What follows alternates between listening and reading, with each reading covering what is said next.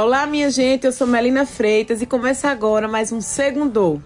E hoje eu recebo aqui essa presença ilustre do deputado Inácio Loyola, deputado estadual, filho de Piranhas, engenheiro agrônomo, historiador, sertanejo.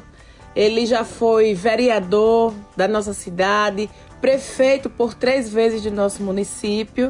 Então fiquem sintonizados aqui na Rádio Independente 98.1 FM, que daqui a pouco nós estaremos com o deputado Inácio Loyola.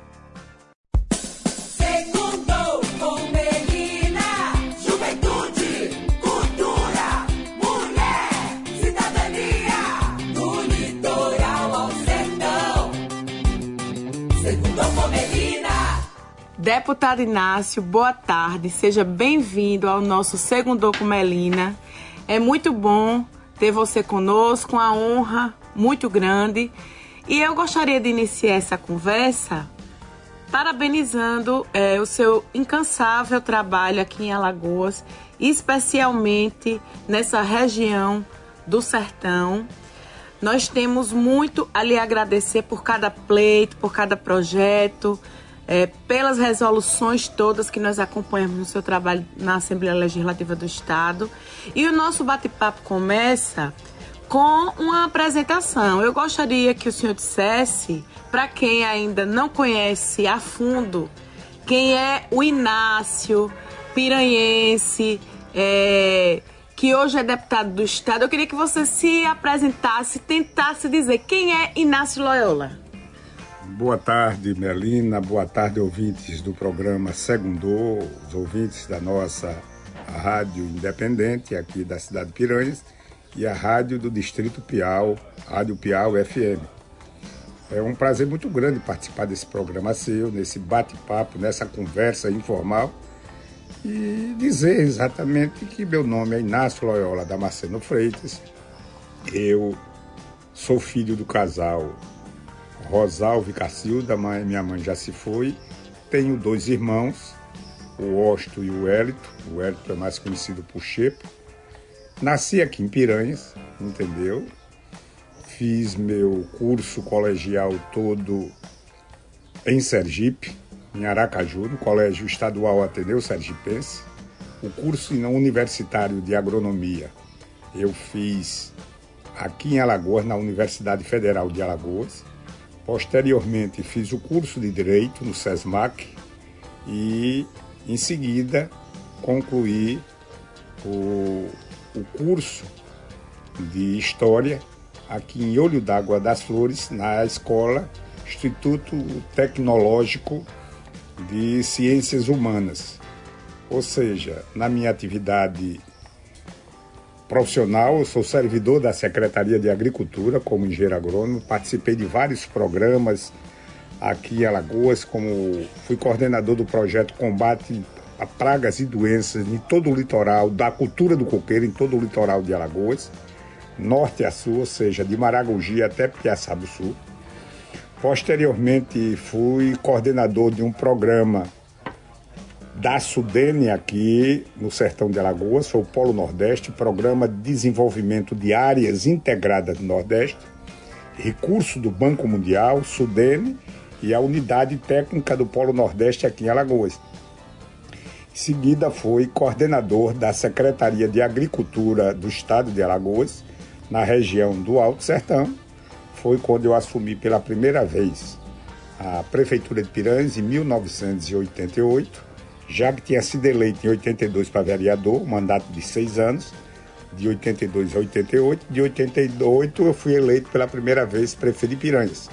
Posteriormente retornei à prefeitura de Piranhas em 2000, fui reeleito e em seguida disputei uma cadeira na Assembleia Legislativa de Alagoas e hoje já estou no meu terceiro mandato, sempre com a bandeira em defesa dos interesses de Alagoas mas nunca neguei de dizer que a região número um para mim é a região que é o meu berço, que é a região do sertão de Alagoas, que na minha opinião, na minha visão, por incrível que pareça, apesar de ser a região que menos chove, é a região que mais água perene tem em Alagoas e talvez no Nordeste. É um paradoxo. E que, lamentavelmente, até hoje, as autoridades competentes do estado de Alagoas não souberam aproveitar essas riquezas, essas potencialidades de fazer aqui uma região desenvolvida, uma região produtora de alimentos. E uma região que tem tudo para absorver indústrias como nenhuma outra região do Nordeste tem. Então, esse é um sinopse, Melina, que eu faço, uma sinopse de Inácio Loyola. Pois bem, ele aqui, minha gente, descreveu com riqueza de detalhes toda a trajetória profissional dele, falou com propriedade do, dos conhecimentos que ele adquiriu ao longo da sua vida.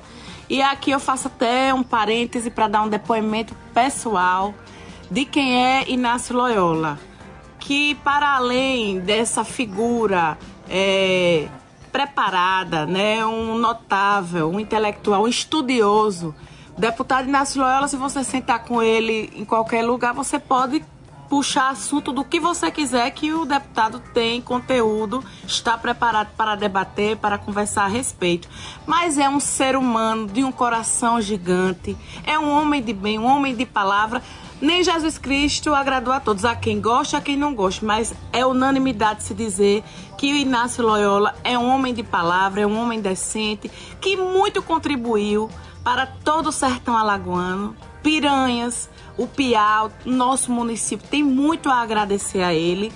É um homem família, é um homem, por, por mais é, que possa. É, não seja evidente, é um homem carinhoso, é uma pessoa afetuosa. E, minha gente, eu sei que muitos de vocês já conhecem Inácio Loyola, mas aproveitando o ensejo, eu quis fazer, deputado Inácio, esse parêntese, porque sei que muitas vezes é difícil a gente se definir, mas não poderia deixar de acrescentar o, a, o seu perfil de figura humana, que é muito é, rico, que é muito é, sensível e sempre amigo dos amigos. E, e por isso, é, dando continuidade ao nosso programa, deputado, o senhor foi vereador, foi ex-prefeito, ex-prefeito, teve três mandatos, é, uma bagagem repleta de pontos positivos, como deputado, é, atuou e continua atuando em inúmeros é, feitos importantes para o estado de Alagoas. E eu queria lhe perguntar quais são os seus maiores orgulhos é, no que diz respeito à sua trajetória política profissional, quando o assunto é piranhas. O que é, tem de mais relevante que você tem um carinho especial, digamos assim? Olha, eu sou um homem até pela própria minha idade, já vivi várias e várias emoções. Agora, se você perguntar nesse, nessa trajetória minha até hoje, como na carreira política, eu que fui vereador, fui prefeito de Piranhas, hoje sou deputado estadual, em relação à cidade de Piranhas, foram dois momentos importantes.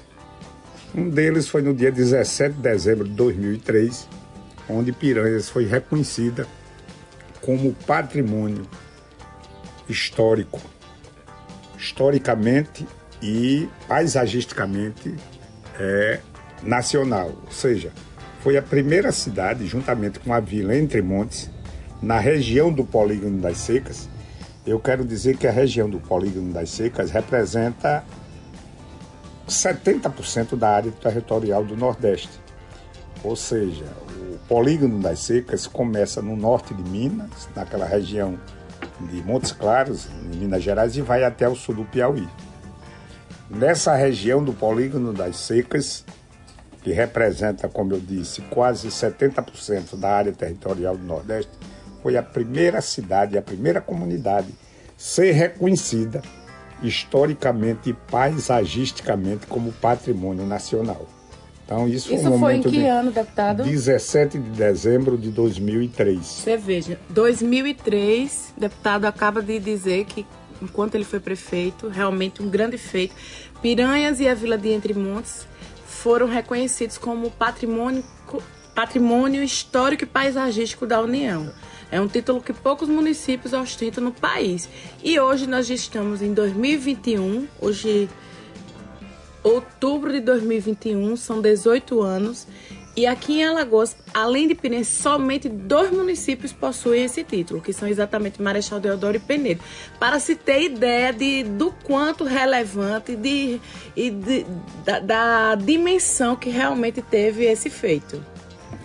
E outro momento foi exatamente durante os três anos, aliás, os três mandatos que, que eu dirigi o município de Piranha, se vocês me perguntarem qual a sua maior obra, eu digo que minha maior obra foi ter resgatado a autoestima do povo piranhense.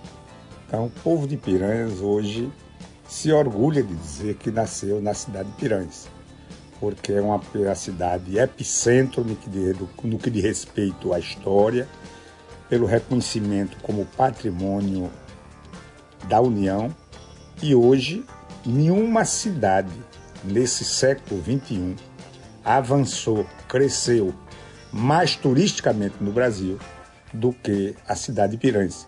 Então essas são as grandes emoções que eu tive em minha vida, pode-se dizer assim, na carreira política. Que a carreira política é uma carreira ingrata, é como do goleiro. O goleiro joga os 89 minutos perfeito, defendendo tudo. Se no último minuto ele leva um gol, esqueceram tudo que ele fez em 89 minutos. É como político. Basta uma, uma, uma mentira que se jogue contra ele, de repente, uma perseguição sem, sem, sem su subsídio hoje, que nós vivemos num momento de espetacularização desse país. Ou seja, aí você vai, tudo vai de águas abaixo. Mas eu me orgulho muito de dizer que, eu costumo dizer que nasci nessa cidade encravada entre a Caatinga e o Rio São Francisco. E desde que eu comecei minha atividade como estudante de agronomia, todos aqueles que foram meus contemporâneos sabem quando eu me referi a Piranhas, eu me referi à cidade encravada nas barrancas do São Francisco. Barrancas quer dizer margem, mas porque eu usava na sua palavra, até hoje eu uso a palavra barrancas, porque é uma palavra mais forte, desperta mais curiosidade. Então eu me caracterizei, um dos bordões de minha vida é dizer que nasci nessa cidade em Piranhas, que fica nas barrancas do Rio São Francisco. É verdade, deputado. Você já tem essa característica muito forte e tem bordões muito conhecidos e um dos mais é, mais repetidos por aí é exatamente esse, essa, as barrancas de São Francisco. Mas, deputado, é, a política, de que maneira ela começa na sua vida? Você sempre é, esteve envolvido em movimentos políticos? Como foi essa descoberta para você? Porque eu fiquei sabendo, queria que você confirmasse, que você já foi professor, teve vontade de, de lecionar mas é, eu gostaria que o senhor dissesse o que influenciou e de que maneira o senhor é, entrou no processo político. Meu sonho, quando estudante de agronomia, era ser professor da Universidade Federal de Alagoas e mais precisamente bonito, mais, e mais precisamente de química. Que de fato é uma, fui... é uma profissão louvável que deve ser reconhecida e, e sempre cada vez mais é, cada vez mais. Meu Deus, me fugiu até a palavra agora. O professor é a base o de tudo. O professor é a base de tudo, mas eu digo que é uma profissão que precisa ser reconhecida e valorizada. Era essa palavra que estava me, me, e, me, e como, me fugindo. Principalmente o, o, professor do curso primário ainda usa essa nomenclatura. Uhum. Ou seja, o que acontece é que você pega a criança leiga sem saber de nada e você alfabetiza aquela criança. Mas o que eu digo é o seguinte, é que eu meu primeiro emprego foi como professor de química no colégio Hélio Lemos, em Maceió, na, um colégio da, da rede cenecista. Fui três anos professor de química do colégio Hélio Lemos e, ao mesmo tempo, cursava agronomia. E meu desejo era ser professor de da Universidade Federal de Alagoas. Mas o meu berço político foi o Vale do Paraíba, Viçosa. Por que Viçosa? Eu, a escola de agronomia era em Viçosa, e lá eu convivi com o prefeito da época, uma das pessoas que eu tenho um carinho todo especial. Ele já se foi, José Manuel da Silva, conhecido por Dinha. E eu convivi com ele enquanto cursava agronomia, ele prefeito da Viçosa e eu estudando agronomia. E aquilo me despertou para o mundo da política. Quando eu concluí o curso, voltei aqui para a região do Sertão para desempenhar minhas atividades como engenheiro agrônomo. E em 1982, eu me lancei candidato a vereador de Piranhas e fui eleito. Mas quero dizer a você, Melina, o meu berço político foi a cidade da Viçosa e tive como aquele que me incentivou, despertou para o mundo da política foi o saudoso José Manuel da Silva, conhecido o lendário Dinha. Então foi aí que eu bebi as primeiras ideias de entrar na política. Então quer dizer que foi um modelo, foi um primeiro contato que o senhor teve é, em Viçosa.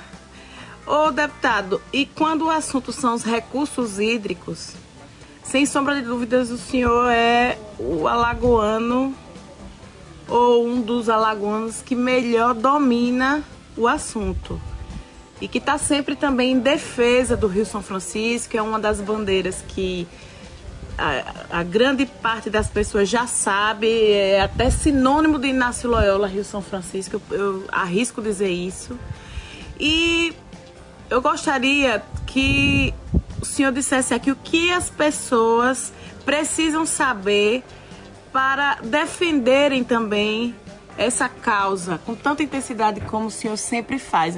Eu, eu, eu vou, vamos nos colocar aqui como num, num júri onde você está defendendo o Rio São Francisco e falar também o porquê dessa defesa. Olha, eu costumo dizer que depois que essa pandemia passar do Covid, o problema mais grave volta a ser a questão do Rio São Francisco. Infelizmente, não existe conscientização da população para reivindicar isso e a classe política fica alheia, principalmente para as questões ambientais. Você comete um crime ambiental, o resultado não é de imediato, vem a longo prazo. Mas eu só quero dizer a você, esse tema eu tomaria o tempo do seu programa e levaria à tarde. São Francisco foi descoberto no dia 4 de outubro de 1501 pelo navegador Américo Vespúcio. Ele coletou água a 12 léguas da foz do Rio São Francisco. Ou seja, 12 léguas, cada légua 6 quilômetros, 60 quilômetros. Porque o rio rasgava o mar. O rio tinha força, tinha volume d'água. Hoje, o mar é que está adentrando no rio. Muitas pessoas, eu lembro que aqueles que tentavam e conseguiram enganar a população brasileira dizendo quantos milhões de litros d'água era jogado no mar sem serventia nenhuma e por isso que ia se colocar em prática o projeto de transposição das águas do Rio São Francisco, como foi colocado. Eu quero dizer aos seus ouvintes, Melina, que um rio começa a morrer pela sua foz. Quando o rio não tem água para adentrar no mar, o mar quem adentra no rio. É a lei da natureza, a natureza é perfeita. Hoje, o mar está adentrando no Rio São Francisco. Conclusão: 1501 não existia a hidrologia, que é o estudo da água, não existia a tecnologia que nós temos hoje mas eu acredito que naquela época que foi descoberto São Francisco, o Rio São Francisco deveria ter uma vazão de 15 mil metros cúbicos por segundo. De 1501 para 2021, hoje mesmo aqui, se muito nós tivermos aí, nós temos 800 metros cúbicos por segundo. Ou seja, quanto de volume d'água o Rio São Francisco perdeu nesses anos? Então ele está morrendo. A cada dia, a cada ano, ele vem perdendo água. O São Francisco, de cada 10 litros, de cada 100 litros que existe de água doce no Nordeste, 70 é do Rio São Francisco. Se o Rio São Francisco deixar de existir, deixa de existir o Nordeste. O São Francisco abastece inúmeras cidades de Minas Gerais, da Bahia, de Pernambuco, de Alagoas, de Sergipe. E agora, com esse projeto de transposição das águas do Rio São Francisco, que eu sempre me posicionei contra, está levando água também para outra parte de Pernambuco, Paraíba, Rio Grande do Norte e o Ceará. O Rio São Francisco é responsável por 300 mil hectares de projeto de irrigação ao longo de sua bacia hidrográfica. O Rio São Francisco é responsável por 95% da energia gerada pela Chesf. A Rio, o Rio São Francisco é responsável pela navegação, pelo turismo, pelo inúmeros projetos de piscicultura que nós temos Aqui ao longo. Na nossa região, o Rio São Francisco é, é responsável, faz parte da maior parte das atividades, não é tudo, verdade? Tudo, tudo. Inclusive o turismo, que nos últimos anos cresceu e tem dado oportunidade a muita gente. A arma principal, a atração principal do turismo, nossa, é o Rio São Francisco. Se nós não tivéssemos o Rio São Francisco, não tinha. Então você veja a importância do São Francisco. Outra coisa, todo rio começa a morrer pela sua foz. Quando ele não tem água para adentrar no mar, como está acontecendo agora, o mar que adentra no rio. E a foz fica exatamente entre os estados de Alagoas e Sergipe. Então o Rio São Francisco está começando a morrer por Alagoas e Sergipe. E lamentavelmente não há conscientização da, da própria população, da classe política para revitalizar o Rio São Francisco. O Rio São Francisco eu sempre comparei a um paciente que está na UTI. Você não pode fazer de um paciente que está na UTI fazer ele doador de sangue. É o que estão fazendo com ele. Esse projeto de transposição estão tirando água do São Francisco de um paciente que está na UTI. Não está em coma ainda não. Não está em coma. Mas a tendência é se não tiver um tratamento adequado, o final será o óbito. Ou seja, nós ainda temos essa esperança de conscientização das autoridades competentes desse país, que eu quero dizer que a competência é do governo federal, porque é um rio interestadual, ele percorre, nasce em Minas, passa pela Bahia, Pernambuco, Sergipe e Alagoas. É interestadual, é competência do governo federal. Ou seja, mas a classe política, principalmente nordestina, deve se conscientizar, minha gente. Deve se, se conscientizar. Tem horas que eu faço uma reflexão e digo: será que o mundo para mim é quadrado? Que eu estou errado nisso? Só eu estou errado? Mas a verdade é que eu volto a afirmar: a pandemia está passando e a, o maior problema do Brasil e em especial do Nordeste, é a situação crítica que se encontra o Rio São Francisco. Pois é isso, minha gente. Inclusive, é, toda essa questão de desequilíbrio ambiental passa também por essa discussão do Rio São Francisco. Mesmo as comunidades que estão mais distantes da beira do rio, como nós temos uma zona rural muito grande, onde o programa chega através da, da Rádio Piau. Então, é, essas informações são muito importantes e nós, piranhenses, devemos valorizar, devemos defender, minha gente, e o Rio São Francisco que cuidar dele. Mas continuando aqui o nosso papo, deputado Inácio, o senhor também é um historiador, dizia no início do programa, um grande estudioso. Eu admiro muito essa característica sua, porque eu percebo que o senhor estuda, você procura realmente conhecer a fundo os temas antes de, de discuti-los. E um dos temas que você domina assim como o Rio São Francisco, é exatamente o cangaço, a história de Lampião, é, de Maria Bonita e também a história do Padre Cícero. É, o senhor já deu palestras no Brasil, até fora do país, a respeito desses assuntos. É, eu queria que o senhor dissesse, é uma curiosidade realmente, existe uma preferência é, na, para o senhor entre a história de Lampião e a história de Padre Cícero, embora elas se cruzem em determinado ponto, né? Mas me diga, ou o senhor se considera mais conhecedor da vida de um do que da vida do, de outro? É relativo, né? A gente. O cangaço, o extermínio do cangaço, o cangaço, na minha opinião, foi um, um dos maiores fenômenos sociais da história do Brasil.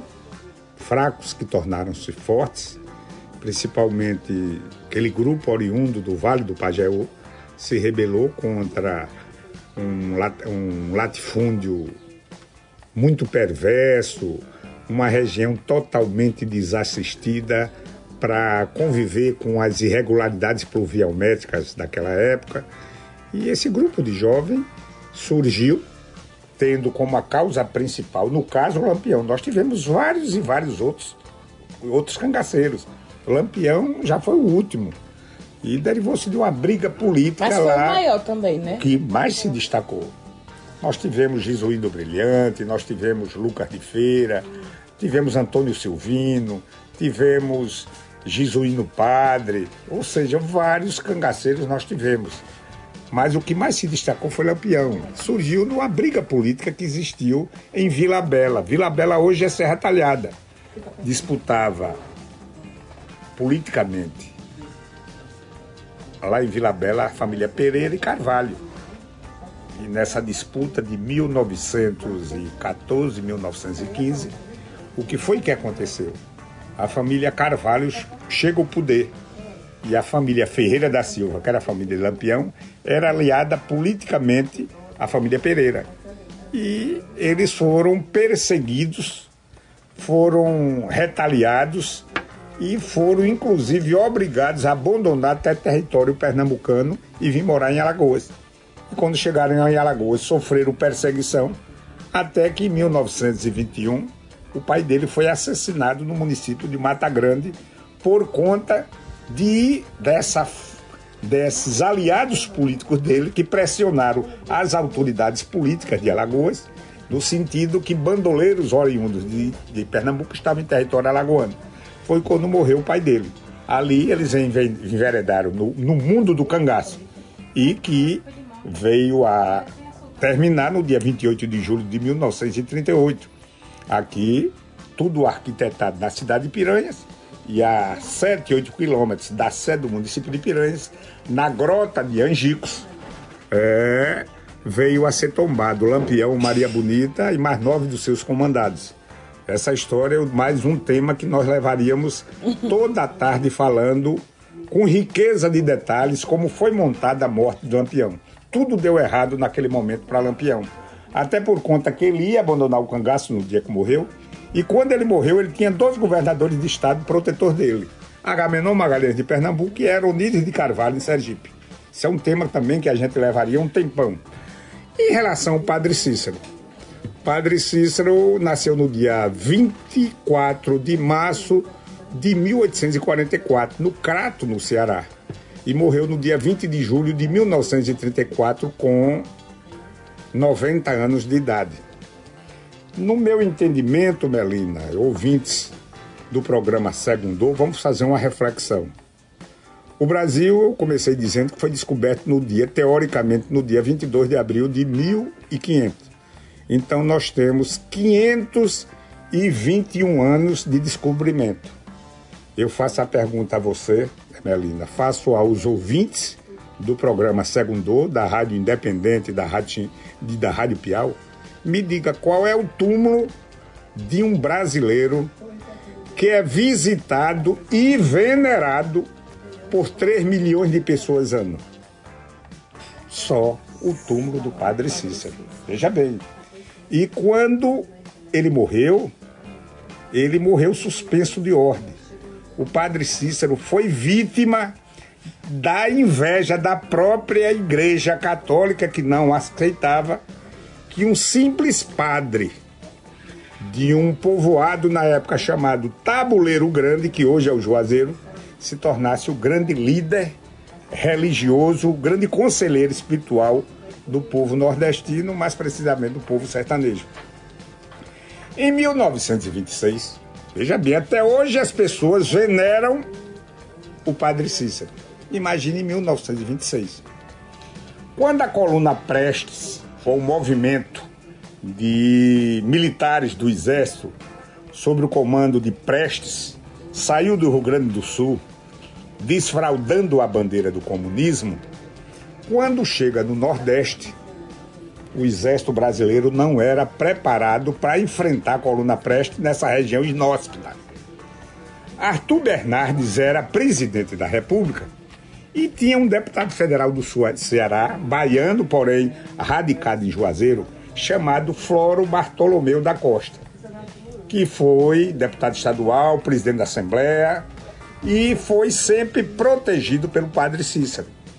Volto e digo, se não fosse Floro Bartolomeu, a igreja tinha assassinado o padre Cícero. Principalmente Dom José Joaquim Vieira, arcebispo de Fortaleza, e Dom Quintino, que era o bispo do Crato. Ou seja, a arquidiocese de Fortaleza e a diocese de Crato, na região do Vale do Cariri, cidade onde nasceu o Padre Cícero. Floro Bartolomeu que o padre Cícero, era médico e advogado, médico, não era? Não, médico. Era Mas ele atuou, tinha um termozinho, se não me engano, ele atuou defendendo pessoas que não tinham advogado. Enfim, mas o senhor é que é o conhecedor da área. Eu não conheço esse lado dele da, do mundo do direito. Mas era conclusão. Ele era um homem inteligente, e deu a ideia a Arthur Bernard, Bernard de se criar um batalhão patriótico. Dentro da legalidade, o que era? Regimentava homens do Nordeste com fardamento, com armamento para combater a, a coluna Prestes. E manda Floro Bartolomeu da Costa um bilhete para Lampião, porque somente o padre Cícero poderia convencer a, a, a Lampião aderir esse, esse batalhão patriótico e ele forjou um bilhete dizendo que era o padre Cícero. E, em janeiro, fevereiro de 1926, chega Lampião a, a Juazeiro. E aquele rebuliço todo, o padre Cícero já vinha sendo perseguido pela igreja.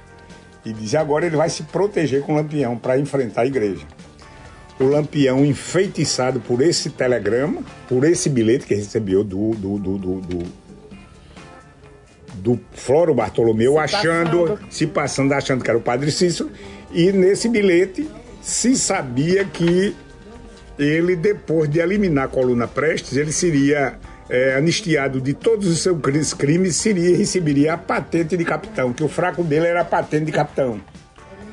E conclusão, meu amigo, ele passou dois, três dias em Juazeiro. O padre Cícero, por várias vezes, não queria desmentir, porque tinha uma ligação muito forte com, com Floro. Sabia que aquilo tinha sido arquitetado por Floro Bartolomeu. Mas o Floro fez sem o conhecimento do padre Cícero? Sem o conhecimento do padre Cícero. Conclusão, o padre Cícero naquela época estava fragilizado. Estava sendo perseguido pela igreja. Tinha sido suspenso de ordem. Ou seja, mas naquela conversa de duas, três dias, ele não abria mão dessa, dessa patente de capitão. E o que foi que foi feito? O padre Cícero teve de ser criativo.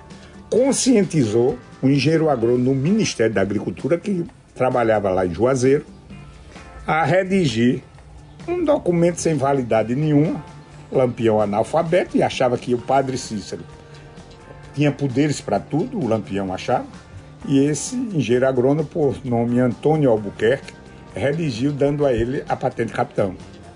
E a partir dali ele foi ser tratado como capitão. Esse funcionário do Ministério depois respondeu a um inquérito administrativo do Ministério da Agricultura e a sua defesa foi o seguinte: vocês acham que eu não ia dar? Se ele me pedisse de general, tinha dado, era porque ele não de capitão mas que o padre Cícero, o que aconteceu?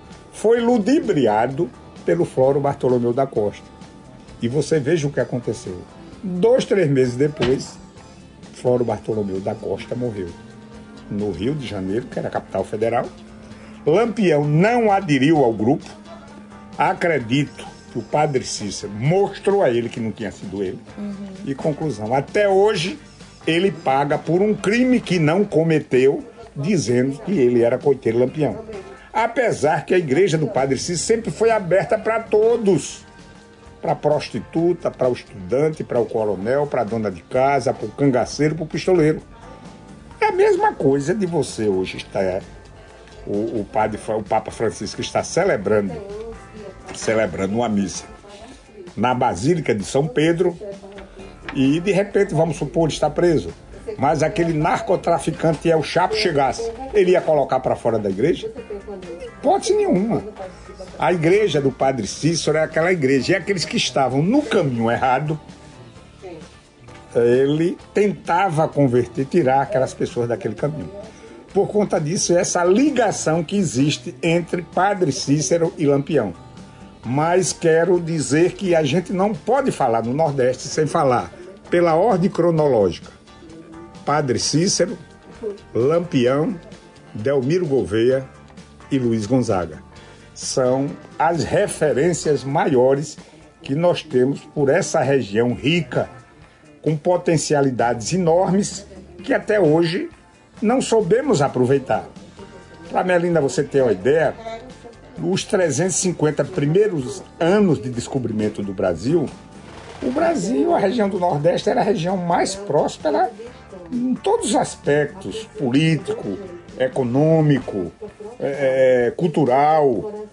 Somente com o advento da cultura da, do café foi que foi transferido para a região Sudeste. Mas esse é o Nordeste. Outra coisa, é o povo mais irmanado que diz. Eu não trato apenas a nação nordestina. O homem da região norte não chama, eu sou nortista.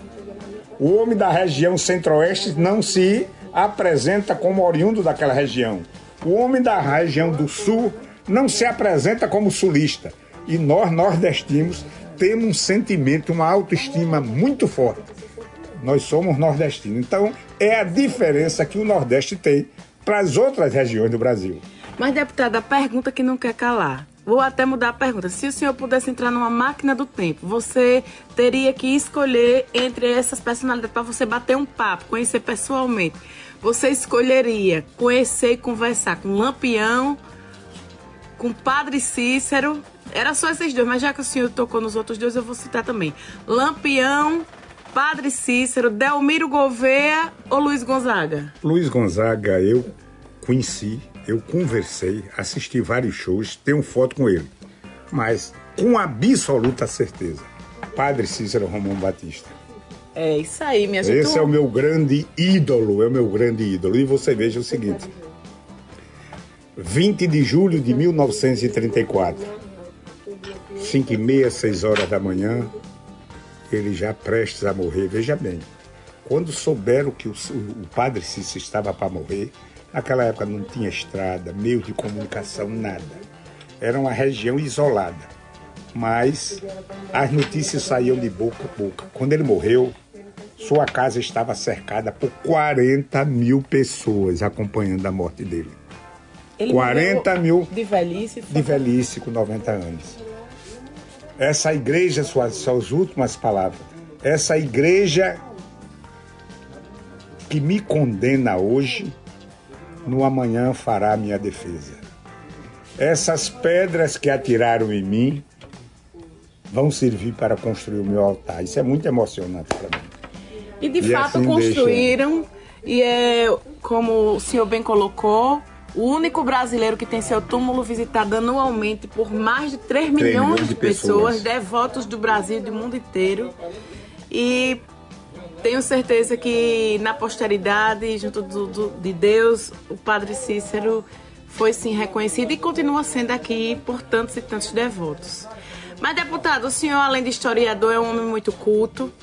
E ontem nós estivemos aqui na Mostra de Dança Laguna, na etapa Piranhas, a 17 edição da Mostra de Dança, que é uma realização do Governo de Alagoas através da Secretaria de Cultura. Queria agradecer a sua presença, o seu apoio incondicional a, ao segmento cultural que passou, toda a sociedade passou por um período muito difícil nesses últimos dois anos de pandemia.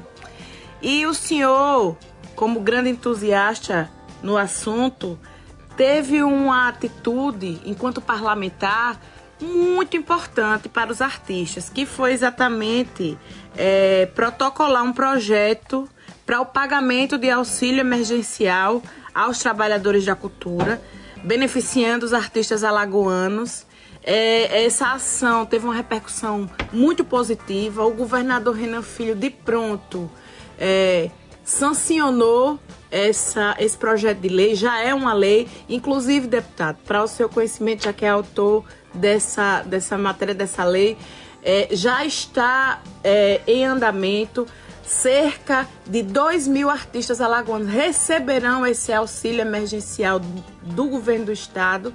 E eu queria que o senhor dissesse o que motivou. Eu sei que você tem uma ligação muito próxima com inúmeros trabalhadores da cultura, artistas, e o que, o que lhe tocou para agir nesse sentido. Em nome de todos esses artistas, eu também gostaria de lhe agradecer por essa grande ação que já está rendendo bons frutos. Primeiramente, eu quero dizer, parabenizar o governador Renan Filho. A gente não pode deixar de reconhecer o seu governo em um momento turbulento que o, o mundo está passando. Ele soube muito bem conduzir em alto mar essa essa caravela que ele conduz, essa embarcação que ele conduz é o estado de Alagoas. Segundo, Melina, não é pelo fato de você ser minha sobrinha, mas eu tenho dito sem medo de errar, dos secretários de cultura que eu acompanho nesses últimos anos, a mais atuante, a que mais se destacou no estado de Alagoas é você. Você deu uma nova cara à Secretaria de Cultura Secretaria de Cultura em governos passados era tido como uma secretaria só para o cara receber e ficar lá. Não sabia nem quem era o secretário de Cultura.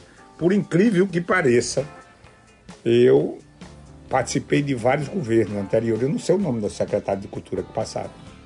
Entendeu? Não sei. E você se destacou. Não é pelo fato de você ser minha sobrinha. Obrigada. Mas eu que vivo ali na Assembleia Legislativa, todo mundo sabe disso. Todo mundo sabe quando fala de Secretaria de Cultura. Tem vários secretários do governo atual que eu não sei. Eu não sei. Digo a você com toda a franqueza. Eu só sei decorar do nome de meia dúzia de secretários. E essa visão minha, mesmo de todos os nossos colegas lá. Seu trabalho é exemplar. A cultura é exatamente tudo. Tudo. A cultura é, é uma questão genética. Você já nasce com aquilo. Onde é, Milton, que você vai me provar que que a uva é mais gostosa do que o umbu? Nunca. Por quê? Umbu é uma cultura aqui da região. Nasci, me criei chupando umbu. Você nunca vai me convencer, Melina, que o rock é melhor do que o forró. Porque eu nasci e me criei ouvindo as músicas nordestinas. Então a gente tem de valorizar. A cultura é uma soma de vários ingredientes, de costumes, de hábito, de música, uma série de coisas. É o resultado de uma série de ingredientes. E eu que o Nordeste é riquíssimo, veja bem. Os maiores talentos da literatura brasileira são de onde? Do Nordeste. Os maiores cantores do Brasil são de onde? Do Nordeste. Os maiores compositores que nós temos são do Nordeste. O nordestino é um povo criativo. Criativo demais. E eu sempre digo que o proletário da área cultural, do mundo artístico, foi muito sacrificado com esse, essa pandemia. E aquilo me sensibilizou até por conta que eu convivo com várias pessoas que militam nessa área. E aquilo despertou para eu, na condição de parlamentar de deputado estadual, entrar com essa proposição que foi aprovada lá na Assembleia foi sancionada pelo governador Renan Filho e está sendo colocada em prática agora o que vem beneficiar, pelo menos mitigar essa situação crítica em que eles enfrentaram e vêm enfrentando. Mas eu costumo dizer que o Nordeste é tão rico que aqui é uma fábrica de talentos. Em todo ponto que você chega, você encontra um músico, você encontra um cantor, você encontra um escritor, você encontra um, um compositor, você encontra um poeta e você encontra um jogador de futebol. Todo canto que você chegar nesse Nordeste, você encontra. Em outros países o cara precisa cursar faculdade, aquele, aquele talento. Mas nós nascemos com esse, com essa inteligência que Deus nos deu. E do Nordeste, o Estado, a grande dádiva de Deus para com o Nordeste foi o Estado de Alagoas, em todos os aspectos. Mas que, lamentavelmente, Melina, o alagoano, ultimamente, vem sendo desprovido de alago, da alagoanidade. Ou seja, está havendo um canibalismo, principalmente político. Fulano e tal, aí não presta. Fulano e tal, pior ainda. Nós precisamos nos orgulhar desde Deodoro da Fonseca, Floriano e por aí vem, até os dias atuais. A gente se, precisa se orgulhar dos nossos conterrâneos alagoanos. Então eu sempre vejo esse canibalismo político que acontece aqui. É isso que diferencia o povo de Alagoas para o povo de Sergipe. O povo de Sergipe, o estado bem menor, com menos condições econômicas e financeiras, mas o sergipano carrega um barrismo muito grande. E é esse apelo que eu venho fazendo, faço pronunciamento na Assembleia de a gente se irmanar, que nós temos tudo para Alagoas ser o estado mais desenvolvido do Nordeste. Então é isso, minha gente. O deputado Inácio falando a respeito da importância da preservação cultural, das nossas raízes, das nossas tradições. E mais uma vez agradecer aqui, deputado, pelo seu apoio a todo o segmento cultural através dessa indicação, dessa lei que já foi sancionada e está prestes a render benefícios aos produtores de cultura, aos artistas que estão passando por essa dificuldade tão grande. Mas no nosso segundo, eu sempre abro um espaço para falar de um assunto muito importante, que é justamente a importância da vacinação.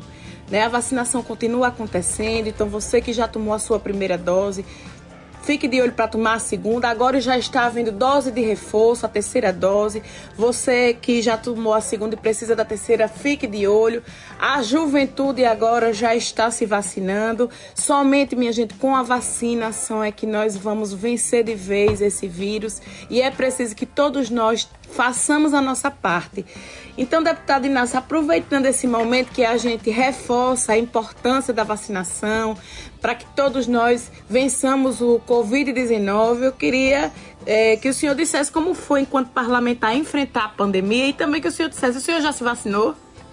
E como, e como? Eu costumo dizer que o profissional da área de saúde que não recomenda a vacina é a mesma coisa de um padre ou um pastor que não acredita em Deus.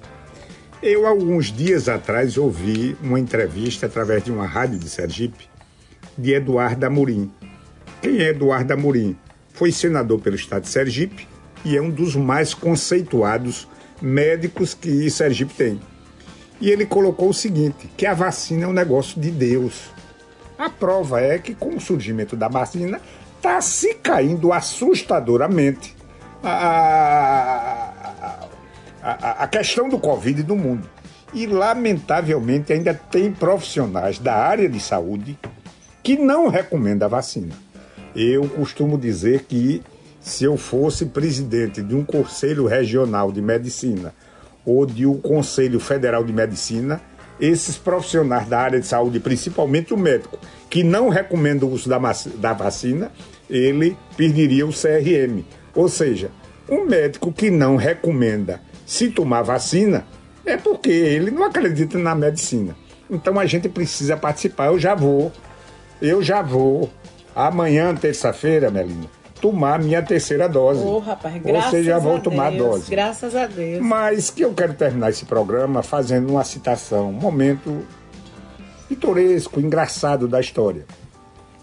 Eu tenho um amigo aqui em Piranhas, Pereirão, que ele barrageiro. O que é barrageiro? Aqueles que trabalham em hidrelétrica, a tecnologia nossa de hidrelétrica é uma das mais respeitadas do mundo. E esse Pereirão, ele era da Mendes Júnior, trabalhou em várias obras no Brasil, no exterior, e uma das glórias para ele é ter construído uma ferrovia no Iraque, E ele se orgulha muito em dizer que foi cumprimentado por, pelo sanguinário Saddam Hussein. É um dos orgulhos que ele carrega. E ele aprendeu dois termos na língua árabe. Um é Mak Mosquila. O que é Mak Mosquila? Tudo tranquilo, paz, amor, harmonia, céu de brigadeiro, mar de almirante, sem problema. Mosquila Timbira, bronca, turbulência, guerra, conflito. E eu ouvi esses dois termos e um belo dia, no meu primeiro mandato, eu como deputado estadual, teve uma audiência pública sobre a questão da saúde. E na hora que eu fui à tribuna, eu coloquei um problema sério, um dos problemas sérios do Brasil é a questão da saúde. E citei esse barrageiro Pereirão que a saúde no Brasil era mosquila timbira, bronca, problema. Quando eu terminei a minha participação, terminou a audiência, uma redatora de atas me procurou e disse: Deputado, como é que se escreve essa palavra? Mosquila timbira. Eu digo, minha gente, eu não sei nem se existe. Imagine como se escreve. Quem me disse isso foi Pereirão. Conclusão. Eu não sei se é verdade ou não. Mas o Pereirão é um grande amigo nosso. Ele mora aqui na Vila, na Vila Alagoas e eu carrego ainda e uso esses termos. Se existe na língua árabe ou não, mas sempre que eu me refiro a um problema onde está tudo tranquilo, eu digo que é Mac Mosquila. E quando tem problema é Mosquila Timbira. Ah, deputado, já, nós já estamos aqui na reta final do nosso programa, mas antes de liberar, agradecer mais uma vez pela sua participação, eu vou fazer um, um bate-bola, jogo rápido, que nem o povo diz nesses programas aí pela televisão. Eu digo uma palavra e você hum. e você rebate. É um toque, entendeu? Um orgulho. O orgulho é de ter uma filha que eu tenho e dois netos maravilhosos e os pais que foram responsáveis maiores pela minha existência. Um time de futebol. Meu time de futebol preferido é a Associação Desportiva Confiança, o Dragão do Bairro Industrial. Uma cor. Azul. Uma frase. Olhe, uma frase de, de um grande jurista sergipano, Tobias Barreto de Menezes.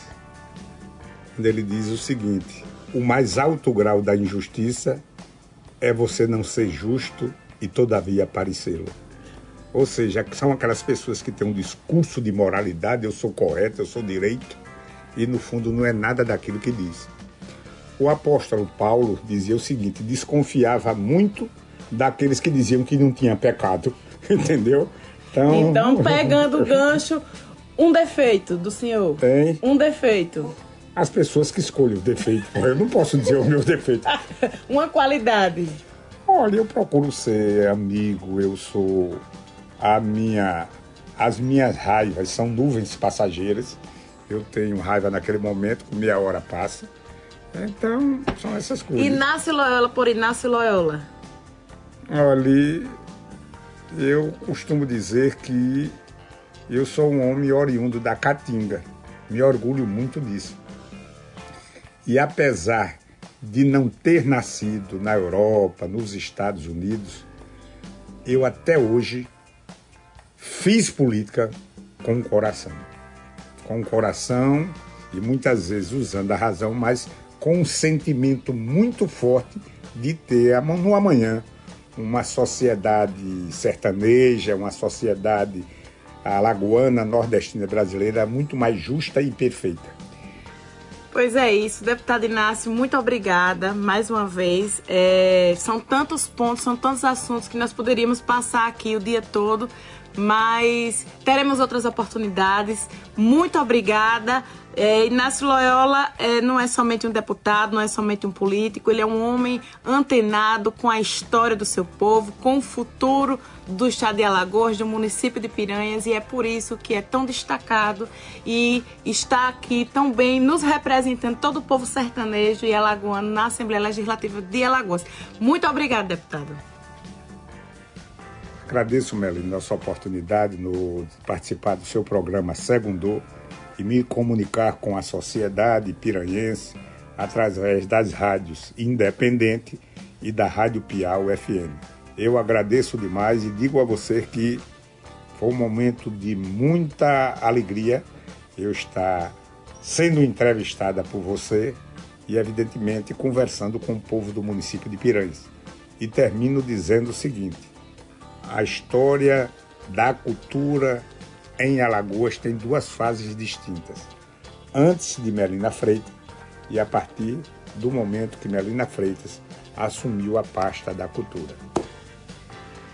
Pois é isso, minha gente. Foi, essa foi a nossa conversa, o nosso bate-papo com o deputado Inácio Loyola, ele que estava aqui acompanhado da nossa eterna deputada estadual, Cátia Lisboa Freitas. Ela não participou da entrevista. corrigir. Ele vai corrigir. Eu quero dizer que um dos orgulhos é ter a mulher que eu tenho, que é Cátia, como eu citei.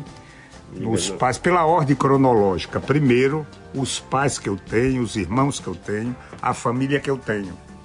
Posteriormente, a esposa que eu tive, companheira de todas as horas, apesar que tem momentos que é intransigente demais. Kátia, entendeu? Intransigente no bom sentido, no bom sentido. Como toda mulher é. E a filha que eu tenho, o genro que eu tenho e os dois netos maravilhosos que eu tenho. Então eu quero ir concluir dizendo isso. Sempre costumam dizer que por trás de um grande homem existe uma grande mulher também por trás de uma grande mulher, existe também um grande homem. Muito bem, deputado. Muito bem. Pois é isso, minha gente. Foi um prazer, foi uma satisfação. Um programa diferenciado, mas muito rico, com muitas informações. Por hoje é só, minha gente. Se você ficou até aqui comigo, eu agradeço, minha querida ouvinte, meu querido ouvinte. Eu fico muito feliz que vocês estejam gostando do nosso programa. Desejo a todos uma ótima semana na presença do Senhor nosso Deus. Que Ele abençoe a casa, a vida e a família de todos vocês. E aqui eu deixo o meu recado e o meu pedido do coração. Participem do Segundo com Melina aqui na Rádio Independente FM, mandando a sua mensagem de voz ou também a sua mensagem de texto. É muito fácil. O zap do Segundo com Melina Freitas já está funcionando, esperando você. Faça parte do Segundo, o nosso número é muito fácil, anota aí. É 082 99838 0121. 998 38 0121. Manda sua mensagem que eu vou estar aqui esperando e fico muito grata com a participação de todos vocês. Tá joia?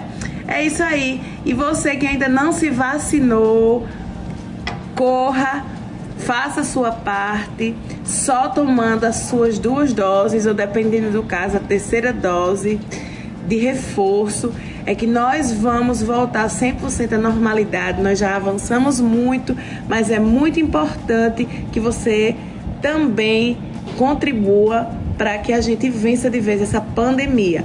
Então é isso, por hoje é só. Temos um encontro marcado desde já na próxima segunda-feira. Se você está escutando alguma das nossas reprises, também fique atento. Ao meio-dia, toda segunda-feira, tem Segundo com Melina, inédito para vocês. Um beijo grande, fiquem com Deus, minha gente.